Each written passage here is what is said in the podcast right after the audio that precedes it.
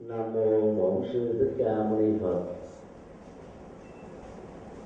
Kính thưa thầy à, tâm an, trụ trì chùa hưng pháp cùng à, tất cả quý đệ đức tăng. Kính thưa à, quý hành giả liên hữu, những người thực tập pháp môn niệm phật để tìm sự bình an trong cuộc đời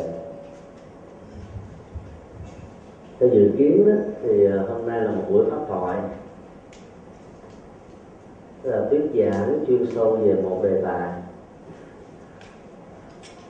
Chúng tôi đã bàn với à, đại đức công an thay đổi thành là một cái buổi à, pháp đàm.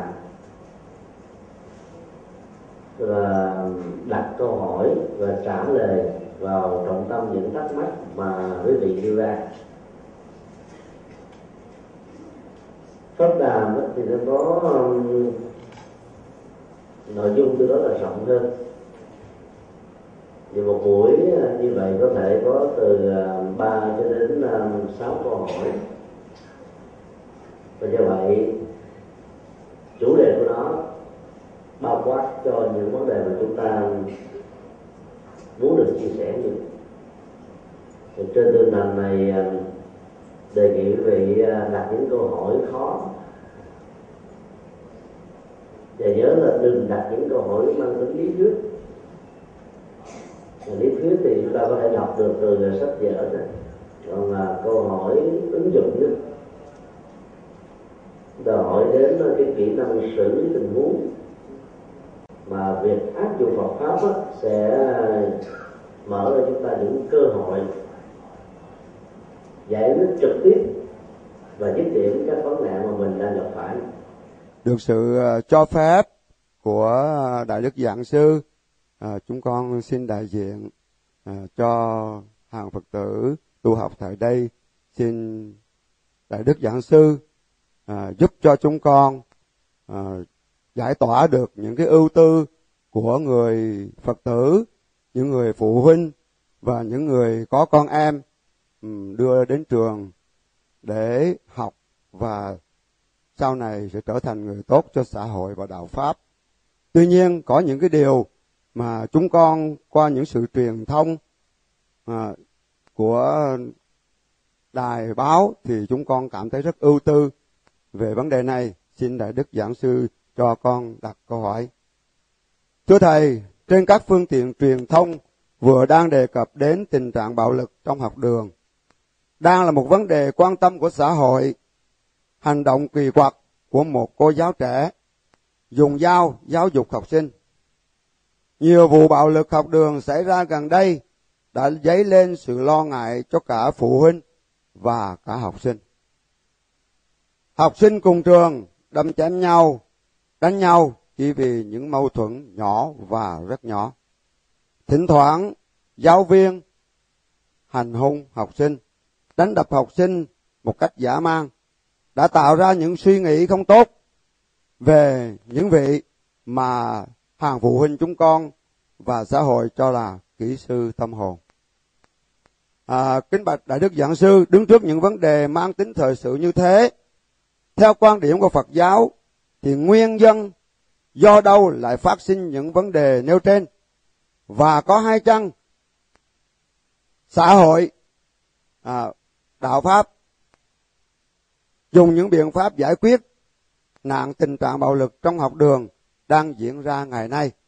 À, Nam mô A Di Đà Phật, kính bạch đại đức giảng sư, hoan hỷ từ bi à, để cho chúng con hiểu thêm về những vấn nạn như thế này. A Di Đà Phật. Đây à, là một câu hỏi hay thể hiện mối quan tâm đến à, thế hệ con em những ờ, mầm non đang ờ, ươm mầm kiến thức và tấm mình ở trong ờ, đời sống đạo đức của học đường, sau này trở thành những bậc thành danh hữu dụng trong xã hội. Trường hợp cô giáo dùng dao để giáo dục cho học sinh đó là một ngoại lệ tiêu cực. Có lẽ cô không có tình huống thứ hai cái đây à, vài ngày, báo cũng đưa tin một cô giáo ở nước ngoài đứng lớp à, trong tình trạng là sai xỉn nghiêm trọng và cảnh sát đã đến bắt và bỏ vào tù vì à, sợ gieo rắc những cái tư tưởng tiêu cực cho thế hệ học sinh về sau này. Từ đó chúng ta có thể thấy được cái tính tương đối của mọi thứ trong khi ngành giáo dục đó, được xem là cái nơi hội tụ các bậc anh tài và là người hướng dẫn cái khuynh hướng tương lai cho con em của tất cả mọi người mà vẫn thỉnh thoảng có những con người như thế. Tuy nhiên ta đừng nên quá bận tâm và cường điệu rằng là hiện tượng um, dùng bạo lực để giáo dục học sinh từ một số các giáo viên. Chúng tôi phải bỏ trong giới quảng nhái là có vấn đề. Để liên tưởng rằng là ở nơi nào, trường học nào cũng gặp phải những tình trạng tương tự. Và khi có những cái tình huống đó xảy ra đó thì ban giám hiệu của các trường chắc chắn là xử lý rất nghiêm minh tùy theo luật của quốc gia đó ngay cái thời điểm đó do đó vấn đề còn lại là sau khi gửi gắm con em mình vào các trường đó thì các bậc phụ huynh đừng nên nghĩ rằng là gánh nặng của mình đã được đặt xuống và giao phó trọn vẹn cái công việc giáo dục cho nhà trường thầy cô giáo. Do đó giáo dục bao giờ cũng là một sự tương quan và ở đây vai trò của phụ huynh đó, rất là lớn. Ở nhà ta phải theo dõi con em mình học tập. Và thậm chí mình phải kiểm tra bài con em trước khi đến lớp. Rồi à, đến giờ tan trường dựa theo thời phát biểu của từng ngày đó nếu có lòng ta đến trước con em mình về để hạn chế cái cơ hội con em có thể là đi đây đó mà viện lý do rằng là đi học thêm hay là có mặt ở trường để học, phụ đạo với một thầy cô giáo nào đó mà trên thực tế là đi chơi chẳng hạn và dĩ nhiên là khi con em được cha mẹ quan tâm như vậy, đừng nghĩ đó là một sự bó buộc, đánh mất tự do. Đó là cái tính cam kết về tình thương mà cha mẹ có trách nhiệm thường tặng hiến cho con em của mình cho nên cả hai bên phải cùng hiểu để sự hợp tác đó đạt được kết quả cao nhất. Các mâu thuẫn nho nhỏ trong học đường có thể dẫn đến những sự ẩu đả. Có thể có rất nhiều các nguyên do.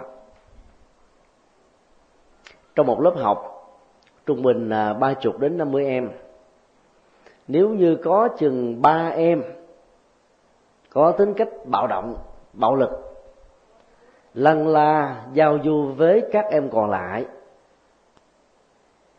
Và là tuổi nhỏ, các em không định hướng được đâu là đúng, đâu là sai, đâu là nên, đâu là không. Và cũng không rõ được cái nghệ thuật để mà uống nắng nhân cách của mình.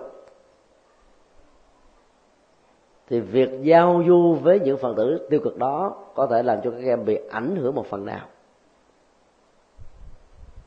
tiếp xúc với cái gì, ta trở thành cái đó một phật. Nếu mất sự kiểm soát tâm và làm chủ dòng cảm xúc, ta có thể trở thành cái đó trọn vẹn. Theo công thức, gần mật thì đen, gần đèn thì sáng. Cho nên cha mẹ, phụ huynh, nói chung, cần phải theo dõi các cái diễn tiến tâm lý của con em mình. Ví dụ như trước đây đó nói một câu là nó dạ bẩm thư trình bây giờ nó một câu đó là nó cự nữ, giống đói, không nghe. Hoặc là làm nư, thể hiện cái thái độ ờ, bất kính, bất tung, không hợp tác. Thì ta biết rằng chắc chắn con em của mình có thể đã có giao du với những phần tử tiêu cực ở trong trường lớp. Cho nên cá tính đó đã lần lần tiêm nhiễm vào con em chúng ta. Và do vậy, thay vì mắng chửi nó, đánh đập nó, phạt nó, ta tìm hiểu thêm để có những cái cảm thông, từ đó mới cứu giúp con em chúng ta thoát ra khỏi cái bế tắc mà con em đang bị dướng phải. Điều thứ hai, ta cần phải quan tâm như là một nguyên nhân trực tiếp, đó là công nghệ internet và các phương tiện truyền thông phát triển một cách như là bùng nổ với siêu tốc ngày nay là mối lo ngại bên cạnh những cái phước báo mà nó cung cấp cho chúng ta về các phương diện. Phần lớn ờ, các bậc phụ huynh bận rộn công việc và làm ăn suốt ngày cho nên cứ đơn giản nghĩ rằng là chu cấp tiền bạc cho các em ăn học á, là đã trọn cái trách nhiệm làm cha làm mẹ rồi. Do đó không cần phải quan tâm gì hết. Có nhiều em ờ, năn nỉ hoặc là cái áp lực với cha mẹ là nếu muốn con tiếp tục đi học, phải cho con một máy laptop hay là một máy vi tính bàn tại nhà gắn một đường truyền internet. Nếu cho bạn hỏi, con cần thứ này để làm gì? Phần lớn của em trả lời, con học, nghiên cứu, bài vở trên internet để kết quả học tập được tốt hơn. Nghe nói thế, cha mẹ nào mà không mát ruột. Nghĩ rằng là hai gì để cho nó đi chơi ngoài đường, ngoài phố, mình mất kiểm soát. Bây giờ ở nhà có internet thì ta thấy nó ở nhà làm việc, cho nó vi tính thì quá an toàn rồi. Nhưng không ngờ cho nó internet nó lên nó chọn toàn là chơi game không? Phần lớn, có thể nói theo thống kê ngày nay, trên 80% các trò chơi game điện tử đó, nó có ít nhiều yếu tố bạo lực. Bắn súng, đánh đập, giết hại, loại trừ thương tổn. Và các cái hạt giống này nó đi vào trong tâm hồn của trẻ thơ. Mỗi ngày một ít, giống như mưa dầm thấm đất vậy đó. Từ lúc mình không hay. Bình thường nó rất là hiền. Nhưng mà sau hai năm, hoặc là vài ba tháng tập tành với những thứ này thôi, thì hạt giống đó đã làm cho chúng có một thói quen mới. Và thói quen để trở thành như là một phần của cá tính. Cho nên các trò chơi bạo lực nhiều chừng nào được các em sử dụng sẽ làm cho các em trở thành một phần của đời sống ảo giác đó. Thế giới ảo này nhưng mà lại có cái tác dụng tiêu cực thật trên đời sống tâm lý, nhận thức, hành vi và tương quan xã hội của các em. Do đó, không cần thiết phải có đường truyền internet tại nhà. Đối với các em còn quá nhỏ.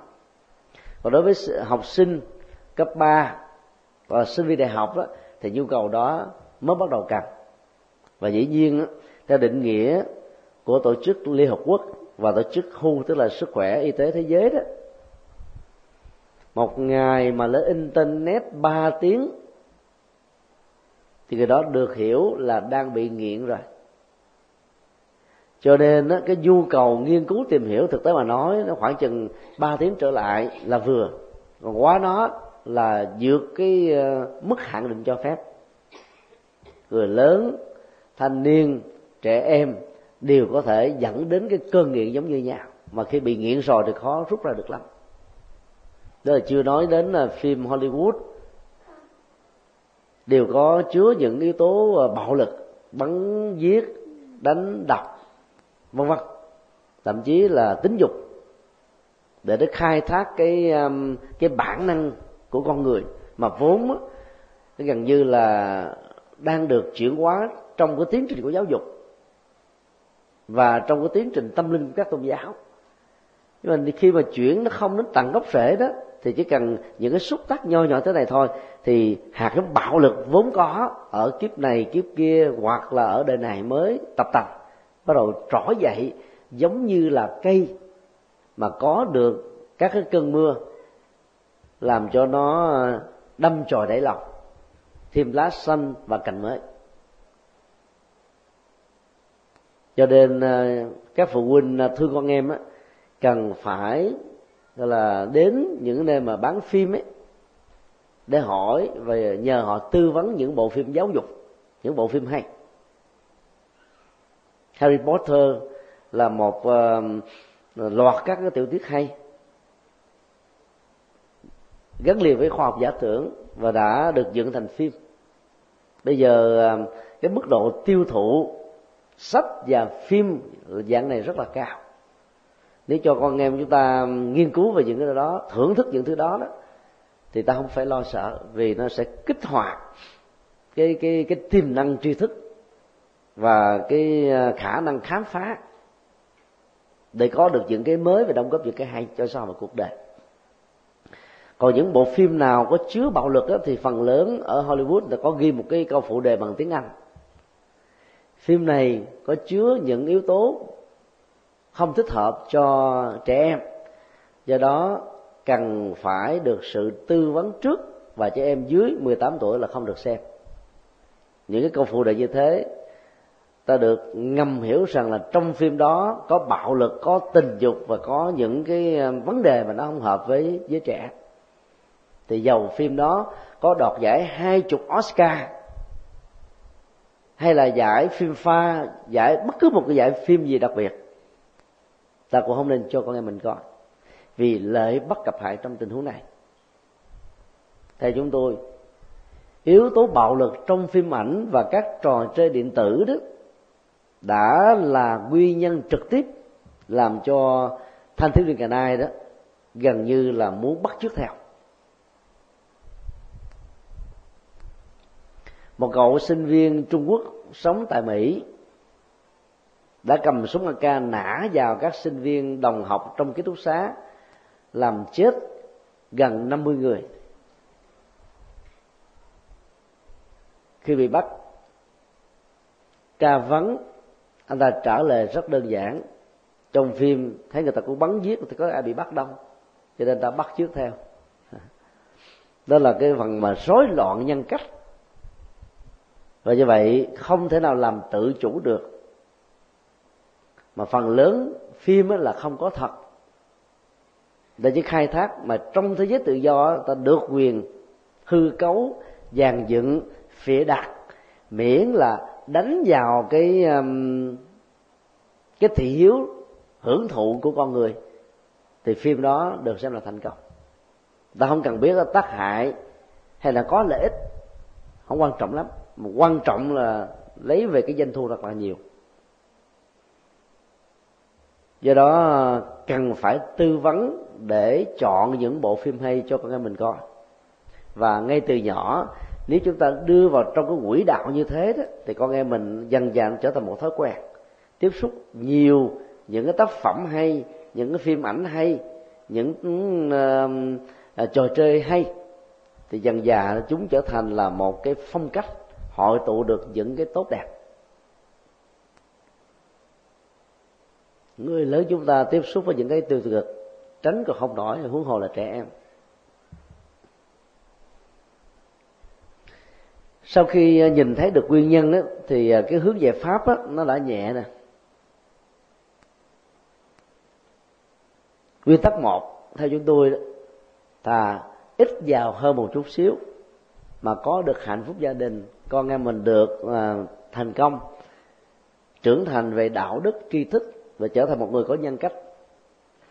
Hơn là ta quá quan trọng với cái việc làm ăn lợi nhuận giàu sang mà bỏ lỏng con em của mình giao cho à, vú chú nuôi chị nuôi anh nuôi hay là gia nhân chăm sóc. Và những người như thế cái tính cam kết cho cái vấn đề nhân cách đó, của con chúng ta là không có gì được đảm bảo hết. Họ có thể làm rất kỹ về vấn đề hầu hạ, rồi à, giặt giũ, giúp đỡ, vân vân. Nhưng mà cái vấn đề giáo dục nó thuộc về một lĩnh vực khác. Có tấm lòng không vẫn chưa đủ mà đòi hỏi phải có kiến thức nè cho nên thay vì đó, chúng ta dành thời giờ quá nhiều cho công ăn việc làm của mình thì ít nhất một ngày, vài ba tiếng, ta phải sinh hoạt với gia đình, đoàn tụ với những người thân rồi à, kiểm tra bài vở học có ghi ngày tháng đàng hoàng hay không? Bài tập ờ, nó có làm đầy đủ hay không? Thời phát biểu, nó có đáp ứng các giờ học hay không? Và khi đi học về, nó có ghé các tiệm internet chơi hay không? Sự theo dõi đó sẽ giúp cho chúng ta có trách nhiệm với sự cam kết lớn. Và do vậy, dần dà tôi uống nắng con em của mình, trở thành những ờ, mẫu người ít nhất là không làm cho mình phải thắt đi bất đảo. Là tốt rồi. Nguyên lý thứ hai, giáo dục nó đòi hỏi đến cái yếu tố tâm lý và sự khéo léo. Nếu người cha, người mẹ mà cùng đóng vai trò là người thầy và cô giáo ở tại nhà, còn thầy và cô giáo là thầy cô giáo ở tại lớp thì chắc chắn rằng con em chúng ta sẽ rất là thành công. Là bởi vì à, cha mẹ còn đóng vai trò thầy cô giáo nữa cho mình hiểu được cái khó khăn, chương trình quá nặng nhọc của con em, giới hạn cái năng lực của con em mình, hay là những cái tiềm năng đặc biệt mà con mình có. Để chúng ta hướng dẫn, tư vấn, giúp đỡ cho con em mình định hướng học tập tốt, chứ ta không nên áp lực hoặc là gây một ức chế bắt buộc con em phải phải giống như mình như một bản sao. Là lúc đó năng lực của nó không được như thế. Cho nên à, đôi lúc mà mình à, oi o ép quá, gây áp lực nhiều quá, và không có sự cảm thông, mắng giết chi chiết, thì con em mình cảm thấy là buồn chán, không có được cái không khí để thở trong hạnh phúc, trong gia đình. Cho nên nó phải đi tìm bạn bè mà giao du mà lỡ tìm bạn bè xấu thì gần như đánh mất tương lai do nên sự thông cảm là điều rất là quan trọng. Ví dụ như con em chúng ta bị thất bại trong thi cử, đừng chửi nó, đừng mắng nhiếc. Vì cái thất bại đó đã diễn ra rồi, chửi bới, chì chiết, mắng nhiếc, quy trách nhiệm, đổ lỗi, không giải quyết được vấn đề. Và ở đây chúng ta chỉ cần thông cảm và làm sao cho con em mình chống vượt qua được cái mặc cảm của một kẻ bị thất bại. Và khích lệ những cái tinh thần tích cực để con em mình vững bước mà đi lên thất bại một lần không phải là mất hết. Ta còn lần thứ hai, lần thứ ba thậm chí một trăm lần. Nghĩa là đừng đánh mất ý chí.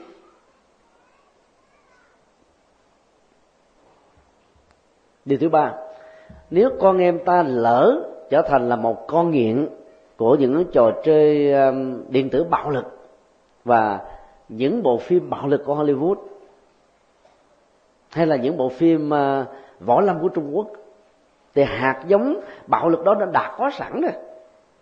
Được kích hoạt phát triển. Thì lúc đó ta phải tìm cách hợp tác với con em để giúp con em mình vượt qua được cái cơn nghiện này. Mặc dầu nghiện phim ảnh và internet đó, nó không có nguy hại như là thuốc lá ma túy rượu chè và hưởng thụ thấp kém nhưng nó cũng là mối đe dọa về nhân cách và tương lai cho nên nếu trong nhà ta có đường truyền internet thì lập tức cắt bằng những lý do là mình không có tiền hay gì đó. Hay là nó khéo như thế nào. Và khích lệ con em là phải xóa cái account để không truy cập vào nữa. Và trong giai đoạn đó đừng có ờ, tạo điều kiện cho các mình giao du đến những cái nơi các phương tiện internet nó quá đầy đủ. Thì hạt giống đó nó trỗi dậy rất là nhanh. Giống như là một con ma đói mà khi gặp cái gì đó là ăn liền thôi do đó ta phải cách ly một thời gian. Và dĩ nhiên á ta phải nhanh chóng tìm những cái trò chơi khác thay thế vào. Ví dụ như nam á, thì nó có những cái trò chơi về thể thao thể dục đá banh đánh cầu và nhiều cái loại khác. Bỏ một cái thói quen tiêu cực. Muốn được thành công thì phải thay thế nó bằng một thói quen tích cực khác muốn nó không hút thuốc lá phải cho nó ngậm cái viên kẹo ngậm. Để lúc cái cơn niệm trỗi dậy để có cái thế, cái khác nó thay thế vào bây giờ mình cấm những cái tiêu cực mà mình không cung ứng cho các tích cực, thì cái cấm đó, nó là một sự đè nén và ức chế. Và dần già đó, nó sẽ bùng phát dậy rất là mạnh khi có cơ hội. Và lúc chúng ta sơ xuất không có ờ, quan sát, theo dõi đủ thời gian dành cho con em. Thì con em ta tiếp tục lén lút gia đình mà trở thành là một cơn nghiện. Cho nên ta phải dùng phương pháp thay thế. Còn đối với các học sinh nữ đó thì ta có thể khích lệ cho các em nó đi um, bơi lội tham gia vào các câu lạc bộ nữ lành mạnh hoặc là sinh hoạt hội đoàn hay những cái trò chơi gì đó mà nó thích hợp với cái cá tính của các cô con gái, của quý vị. Thì lúc đó cái sự thay thế này làm cho cái người bị nghiện đó dễ dàng quên đi và vượt qua và thấy được những cái giá trị tích cực mới. Và thấy được rằng là mình có khả năng hòa nhập với cái mới này để vẫy tay chào với những cái thói quen cũ.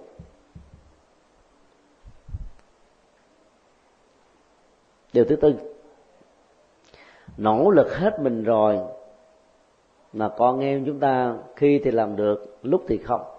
Cũng đừng chán nản, thất vọng.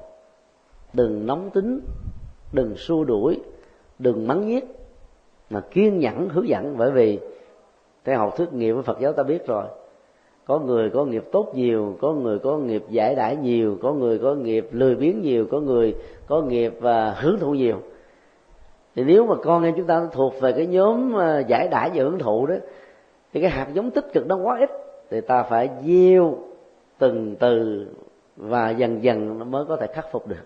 Cho nên tính thời gian để phục hồi là cái nhân cách. Với một cái khuynh hướng tích cực và vẫy tay chào với các cái thói quen bạo động ở trong học đường, bạo động ở trong gia đình, bạo động ở làng sớm bạo động với bạn bè. Để ta khỏi phải bị quá khủng hoảng và ức chế tâm lý. Khi mình kỳ vọng quá nhiều ở quan của mình. Nói chung bạo lực là một sự tiêu cực. Nó là một cái năng lực quỷ diệt.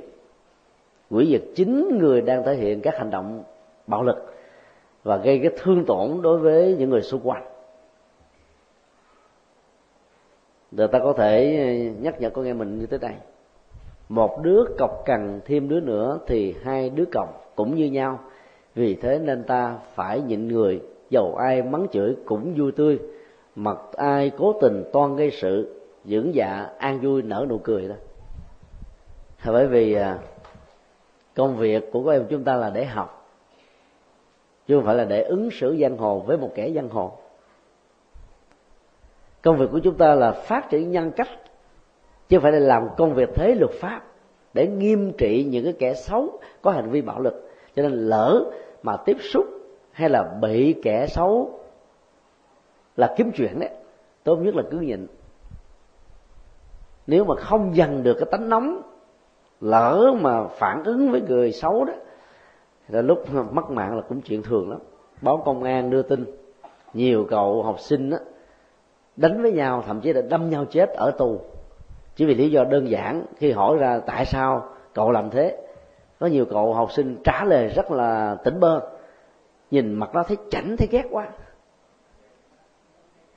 Đơn giản vậy thôi. Vì các hạt giống bạo lực nó có sẵn rồi. Nó muốn chứng tỏ mình là một anh hùng, mà ở đây đó là anh hùng dởm. Chứ anh hùng thật đó là ta bản lĩnh, là thấy việc nghĩa, ra tay cứu giúp, chứ không phải là đi gây bạo lực tạo thương tổn giết người đâm chém ẩu đả làm mất thanh danh của gia đình và mất tư cách bản thân và gây rối trật tự an ninh. Cho nên um, các em học sinh cần phải thấy rất rõ sự trưởng thành nhân cách đó mới làm cho chúng ta trở thành một người lớn thật sự. Còn cái sức mạnh bạo lực đó, của cơ thể đó, nó không phải là cái mối quan tâm và nếu mình có học võ là để tự vệ và giúp cho sức khỏe chúng ta được cường tráng. Chứ học võ là để đi đấu đá, đánh đấm. Như một số em đã hiểu lầm. Từ các bậc cha mẹ có thể hiểu rõ con em mình hơn, thì tùy theo cái tình huống của mình cố gắng làm sao thuyết phục, lý giải để cho mình thấy được đâu là đúng và sai. Có lúc cũng phải dùng phương pháp cứng rắn. Có khi đấy phải dùng phương pháp nhu. Có lúc phải phối hợp cả cứng rắn và nhu thì mới có thể thành công. Vì con em chúng ta tánh mỗi đứa mỗi khác, không thể áp dụng một phương pháp cho tất cả các đứa con. Cũng không thể áp dụng một công thức cho tất cả những người có cái tính cách bạo động. Và do đó, hiểu được cái căn tính, áp dụng đúng phương pháp theo tinh thần Phật dạy, vốn được gọi như là phương tiện hay, tức là phương tiện tiên xảo đấy, thì ta không lo gì. Con em mình bị ảnh hưởng bởi cái không gian ở trong một ngôi trường giáo dục mà vẫn có các hiện tượng ấu đả từ người bạn hay là từ những kẻ giang hồ anh chị trong chốn soi đen hoặc thậm chí thỉnh thoảng đây đó nằm ở trong hành vi của chính các nhà giáo vốn được xem là kỹ sư tâm hồn à, xin đi câu hỏi khác Nam mô Bổn sư Thích Ca Mâu Ni Phật. Kính bạch thầy, thưa thầy, cho con được hỏi câu hỏi như sau ạ. À? Thưa thầy, trong xã hội hiện đại ngày nay, vì quá bận rộn với công việc nên chúng con ít có thời gian mà để chăm sóc con cái trong gia đình. Nếu được cái này thì cũng mất cái khác. Dạ thưa thầy, theo thầy thì chúng con phải làm như thế nào ờ, để cân bằng cuộc sống, công việc và cũng có thể là giáo dục con cháu trong gia đình cho tốt ạ. Nam mô A Di Đà Phật.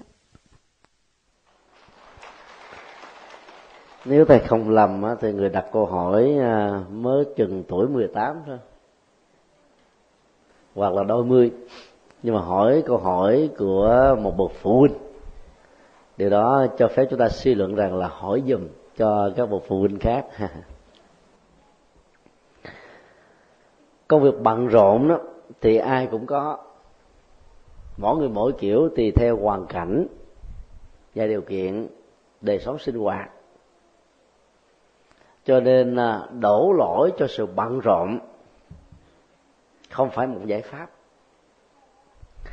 Vấn đề còn lại đó là chúng ta quản trị cái ngân quỹ thời gian trong một ngày, một tháng, một năm của chúng ta như thế nào thì được xem là có khôn ngoan hay không để dẫn đến cái tác dụng cho gia đình mình dưới phương diện hạnh phúc, hay là ta cứ mặc nó trôi nổi, ra sao thì cứ ra.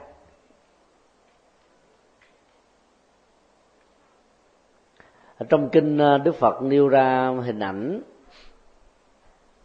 người cư sĩ được gọi là người sống ở trong một mái ấm.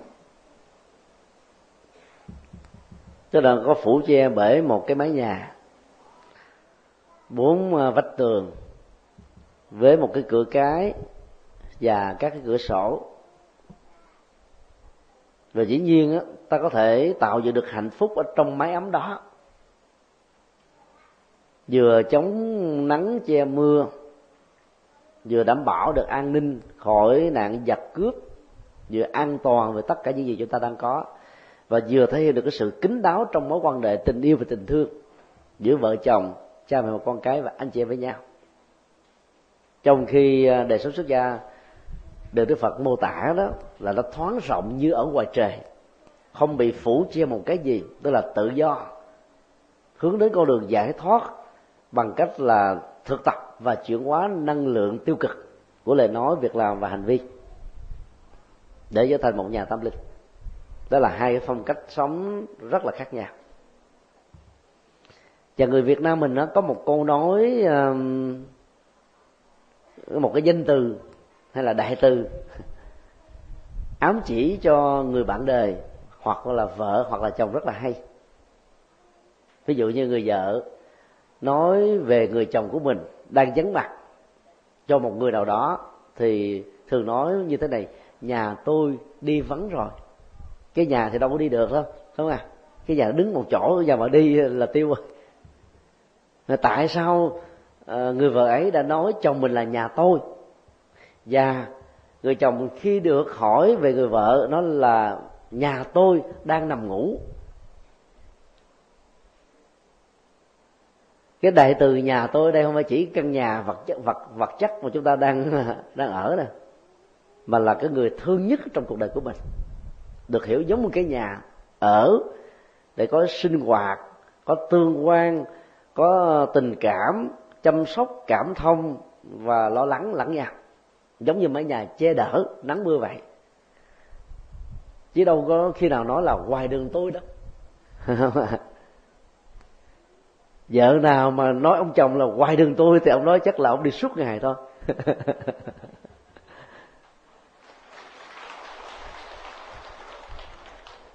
Do vậy bận rộn gì bận ta phải về với mái ấm gia đình. Nếu ta đã chọn con đường tại gia và sống với cái niềm hạnh phúc được đức phật cho phép, đó là hưởng thụ cái khoái lạc giác quan đúng người, đúng chỗ, đúng nơi, đúng đạo đức, đúng luật pháp. Đó là điều đạo đức thứ ba. Trong năm điều đạo đức mà người phật tử um, phát nguyện văn giữ khi nương tựa vào ban quan tâm linh. Ta có thể à, học một cái bài học của người ấn độ. Ấn độ hiện nay đó là một tỷ một trăm mấy chục triệu người theo dự đoán đó, khoảng chừng 20 năm nữa thì Ấn Độ sẽ qua mặt Trung Quốc. Vì Trung Quốc là có kế hoạch hóa gia đình bằng những khung hình phạt rất nặng, thậm chí mất chức, mất công việc làm, nếu ai đó có một đứa con thứ hai. Còn ấn độ đó là một nước dân chủ, và các tôn giáo chính ở ấn độ phần lớn đều khích lệ có con ví dụ hồi giáo một ông được quyền có bốn bà. Và sau hai chục năm á, thì ông ấy sẽ có thể có hai chục đứa con. Dân số tăng rất là nhanh. Ấn độ giáo cho rằng là cái việc sanh con đẻ cái đó là cái cái ân sủng mà chúa đã ban tặng cho con người. Và do vậy hàng ngày họ thờ cái dương vật của thượng đế nó gọi là linh câm rồi thì hồng mong có được con cái, và xem việc có con cái là một hạnh phúc lớn. Thiên chúa giáo tin lành mới có mặt ở ấn độ từ thời kỳ anh trị. Hai trăm năm trở lại đây, cũng cho rằng con cái đó là ân sủng của thượng đế. Cho nên các tôn giáo chính đó đều khích lệ vì có con. Và do vậy dân số tăng rất là nhanh người nghèo ở Ấn Độ có thể chiếm trên 60% dân số tức là khoảng gần 700 triệu người. Và nạn mù chữ đó cũng tương đương sáu bảy trăm triệu người đấy. Cho nên cái phổ cập giáo dục nó, nó không có rộng ở um, các cái làng xã nghèo. Bởi vì à, kinh thánh vệ đà đặt ra bốn giai cấp. Mà giai cấp cùng đinh là chiếm bảy phần trăm dân số là không có được những cái quyền căn bản nhất mà con người cần có. Đức phật đã xóa nó. Nhưng mà giờ nó vẫn tiếp tục tồn tại là bởi vì người ta không dám đụng đến, vì nghĩ rằng là xóa giai cấp là thách đố quyền lực với thượng đế, mà thượng đế là đánh tối cao, cho nên đụng với thượng đế là thua, là sợ. Do vì mê tín dị đoan như thế mà xã hội ấn độ đã gây biết bao nhiêu bất công cho những thành phần nghèo cùng cùng đinh nhưng cái hay của họ, ta có thể học được là không có quán karaoke, không có quán bia ôm, không có quán nhậu, không có ờ, rạp cine ở vùng thôn quê, không có các tụ điểm ca nhạc. Và khắp đây đó, toàn là quán chai không. Thế bởi vì trên 60% người Ấn Độ ăn chay từ lúc có mặt ở trong bào thai. Như vậy cái tính cách hiền lương ít bạo động đó đã có sẵn. Và khắp nơi đó họ chỉ bán những cái món ăn rất đơn giản thôi. Vài ba món chai còn nước giải khác đó, thì chính yếu của họ là chai tức là trà sữa nóng. Ăn một vài cái bánh truyền thống ấn độ hết. Cho nên đàn ông khi rời khỏi công sở, lập tức về thẳng đến cái chợ, mua rau quả thực phẩm rồi về thẳng đến cái nhà. Chẳng có ghé đâu hết á. Nó như một thói quen rất là rất là hay. Còn chị em phụ nữ, sau 6 giờ tối là không đi ra đường phố. Chỉ có ai đi lỡ đường vì công công tác xa thôi. Phần lớn là họ ở nhà để giữ và giáo dục con cái. Do vậy, với một cái bối cảnh nghèo, lạc hậu và mù chữ gần như là sáu bảy chục phần trăm. Tệ nạn ấn độ, nếu tính theo tỷ lệ dân số, vẫn thấp so với các quốc gia khác. Là do vì họ có truyền thống văn hóa đó. Và họ đã có cái mặc định văn hóa rằng đàn ông mà uống rượu, hút thuốc, uống bia được xem là người thấp kém về đạo đức. Cho nên không ai bảo ai tự động họ không có khuynh hướng hướng hướng đến những thứ cái này. Vào trong các trường lớp quý vị mà nhìn thấy một sinh viên mà hút điếu thuốc, nếu người đó là ấn độ thì có thể họ là người theo thiên chúa giáo, hồi giáo. Chứ còn theo ấn độ giáo, phật giáo, kỳ đại giáo là không có cái này. Hoặc họ là một sinh viên ngoại quốc thôi. Còn người ấn độ gốc, theo truyền thống văn hóa gốc là không có chuyện đó. Hầu như hiếm thấy một ai hút điếu thuốc ở trong học đường hay là ở ngoài đường phố lắm. hiếm khi thấy lắm. Cho nên cái không gian đó nó, nó làm cho người ta tạo thành một cái thói quen mới, truyền thống. Đó là tìm hạnh phúc trong mái ống gia đình. Còn đàn ông việt nam á, thì có thói quen là nhậu. Nhậu tới bến. Quán nhậu ở đâu cũng có. Tất cả các phương diện tiêu cực ở đâu cũng có nên dễ hư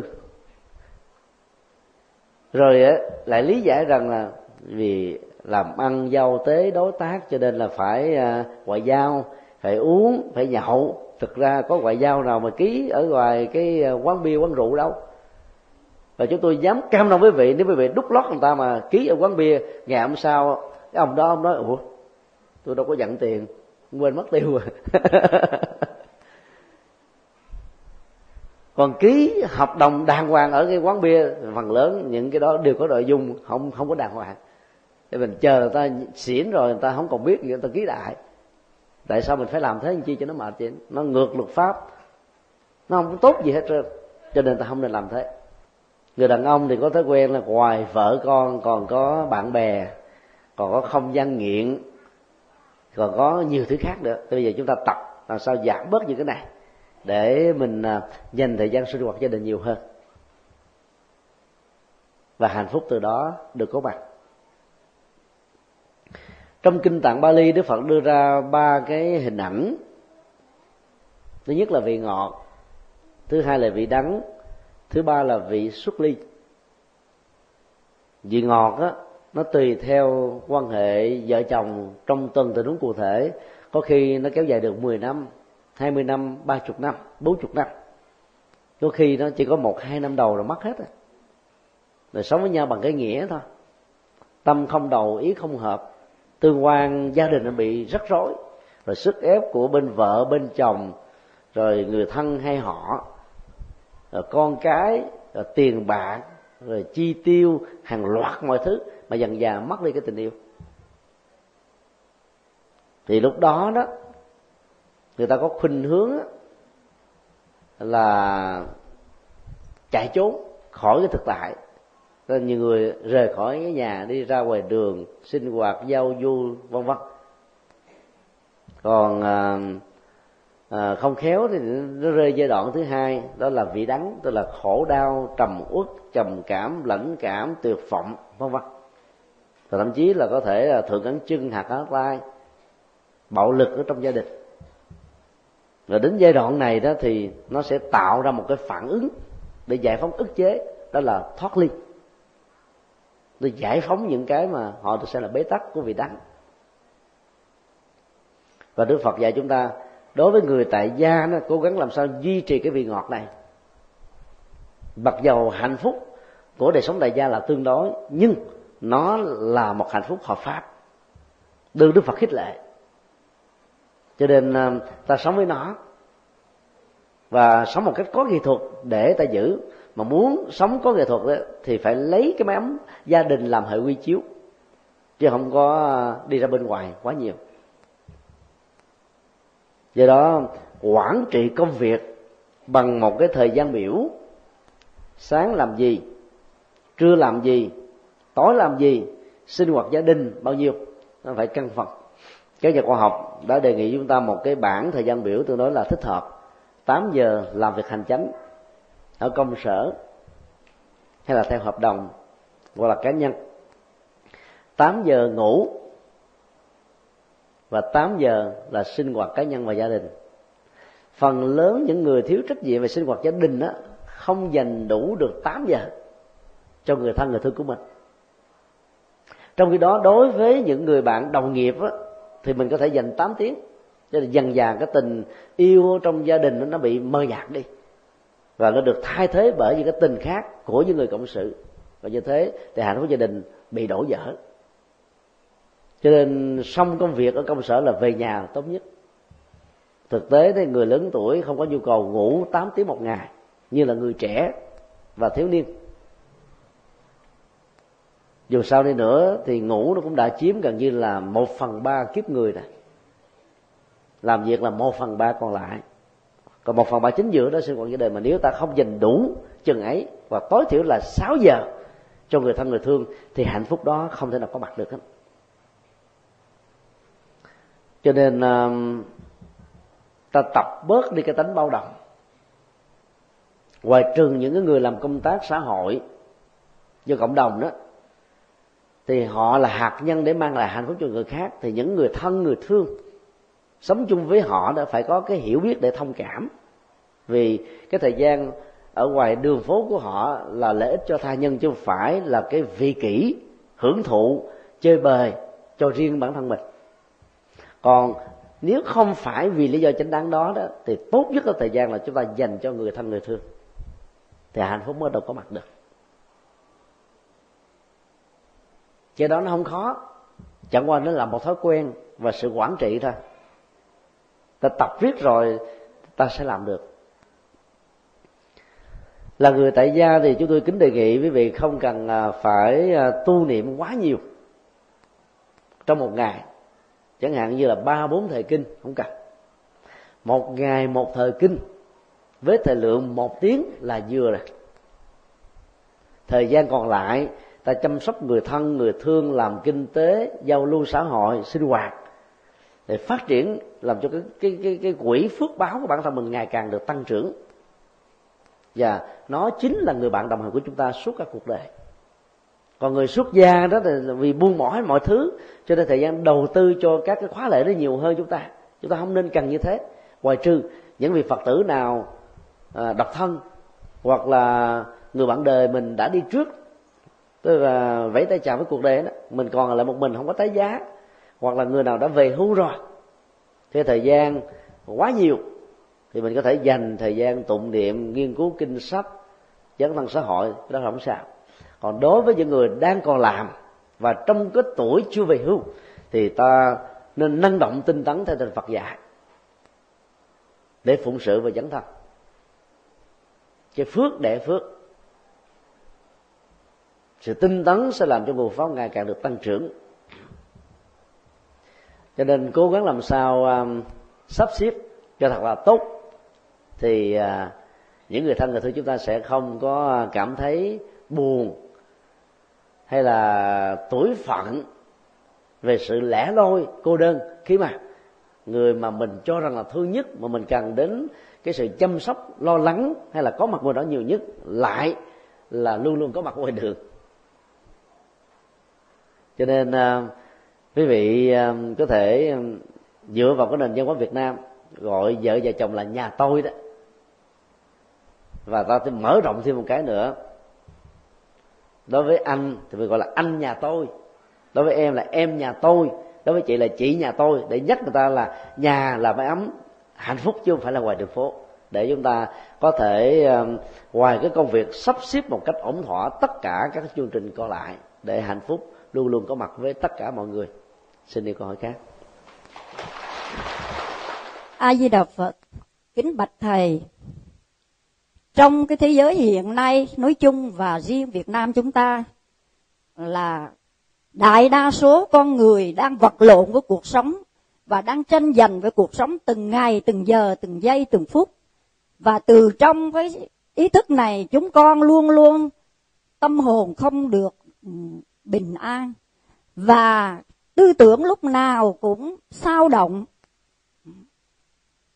A Di Đà Phật như Huệ không dám nhận mình kẻ thiện tri, cũng không muốn, ham muốn được yêu vì, chỉ mong đôi phút lòng thanh thản, nhận diện ra mình giữa cuồng si.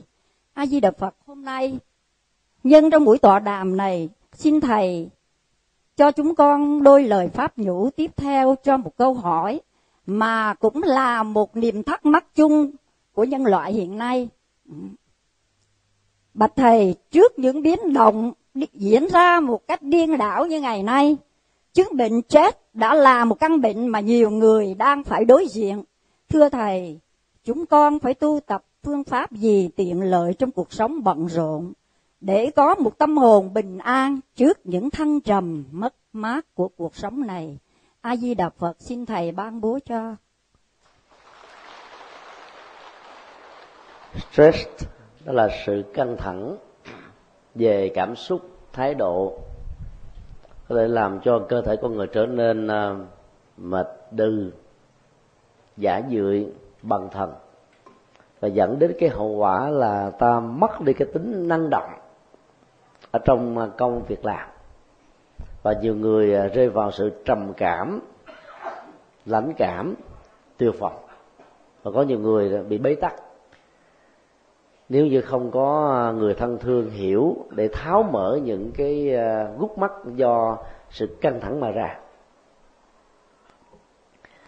Trong Phật giáo đó, khái niệm phiền não được hiểu với một cái nghĩa nội hàm rất rộng bao gồm là sự căng thẳng của stress và những cái um, dòng cảm xúc suy nghĩ thái độ nhận thức tiêu cực mà nó làm cho con người trở nên ngày càng mệt mỏi với nỗi khổ và niềm đau.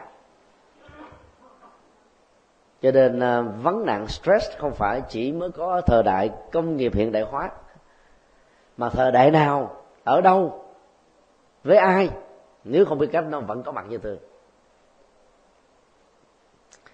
Trong kinh ờ, có một cái thuật ngữ đa sự đa phiền não. Đó là một tình huống một của stress. Là người nhiều việc quá sẽ căng thẳng nhiều thôi.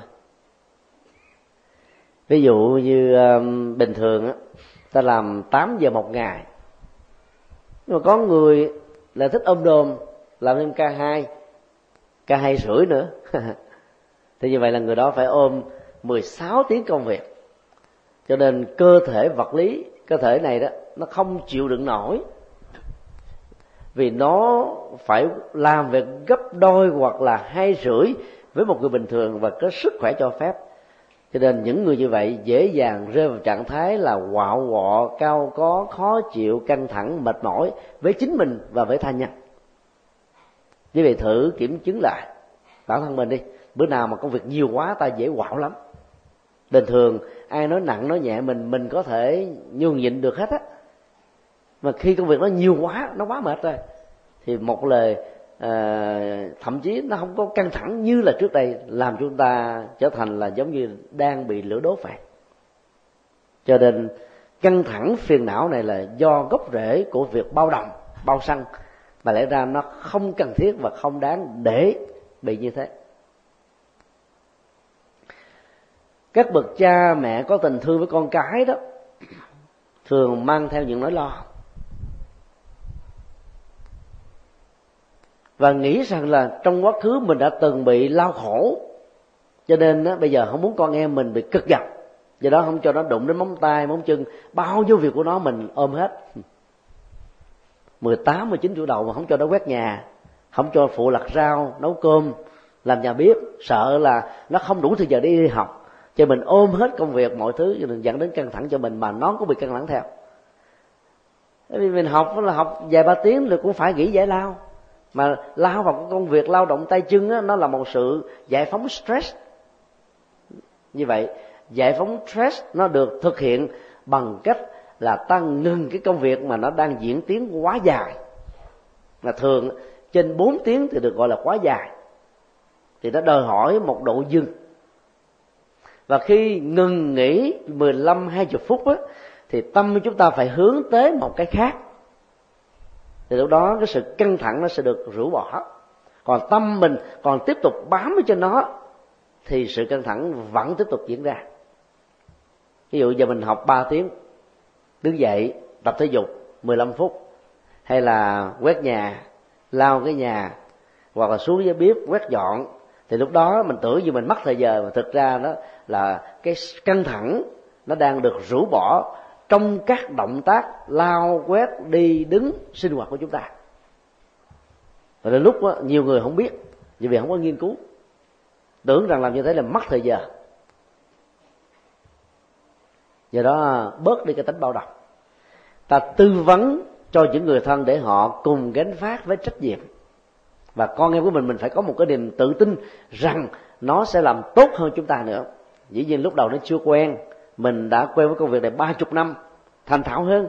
Còn nó mới bắt đầu vào thì cái thành quả nó đạt được khoảng chừng 60 là tốt rồi.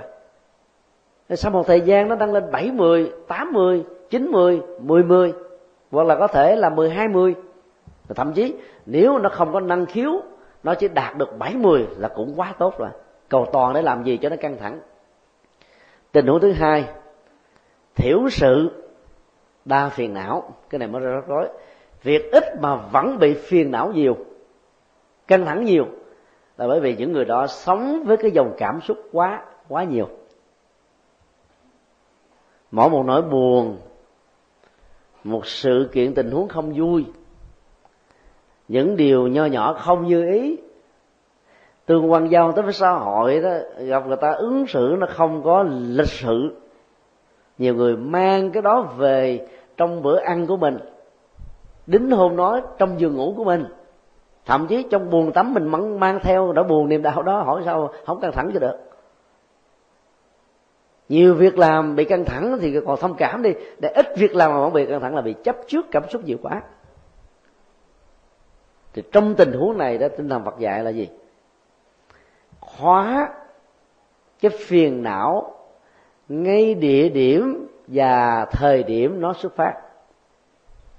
Ví dụ như mình ra chợ trả giá một món hàng sợ rằng là người bán hàng là nói giá thấp ta nói là một trăm ngàn đồng mình trả một phần tư trở lên là hai chục ngàn. Mà sao mấy bà bán hàng chưa bán được cho ai? Cho nên đó, bà đốt phong long chửi bới. In tỏi lên hết. Thì mình mang cái phiền não đó về nhà làm gì cho nó mệt vậy? Nếu thấy người ta giữ quá thôi mình đi vô rồi. Nở nụ cười hít thở. Xong. Không nhớ nữa. Có rất nhiều uh, cặp vợ chồng uh, dẫn đến sự ly dị. Đã đến giờ chúng tôi tư vấn. Thì khi hỏi á, thì chúng tôi mới được biết rằng là bà vợ có thói quen là cứ nhằn và cứ kể toàn là những chuyện phiền não không mà thậm chí là trên giường ngủ, cái nơi mà để thể hiện sự hạnh phúc của trần đời, cũng toàn là kể chuyện chuyện buồn không?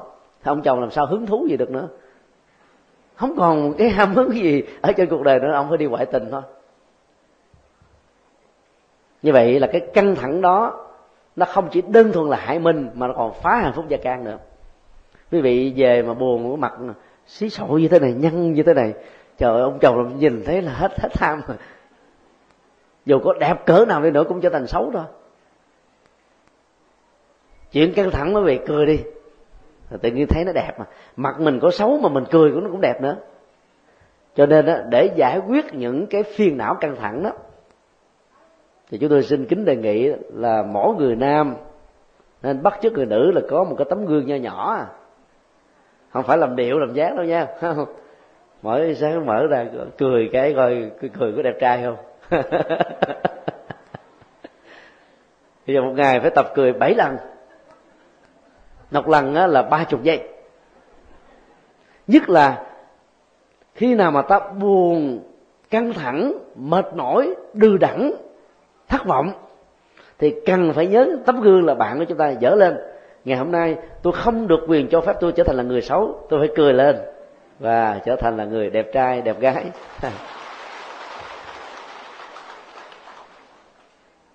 Về phương diện y khoa đó, cái tác động của nụ cười đã làm cho thần kinh được thư giãn.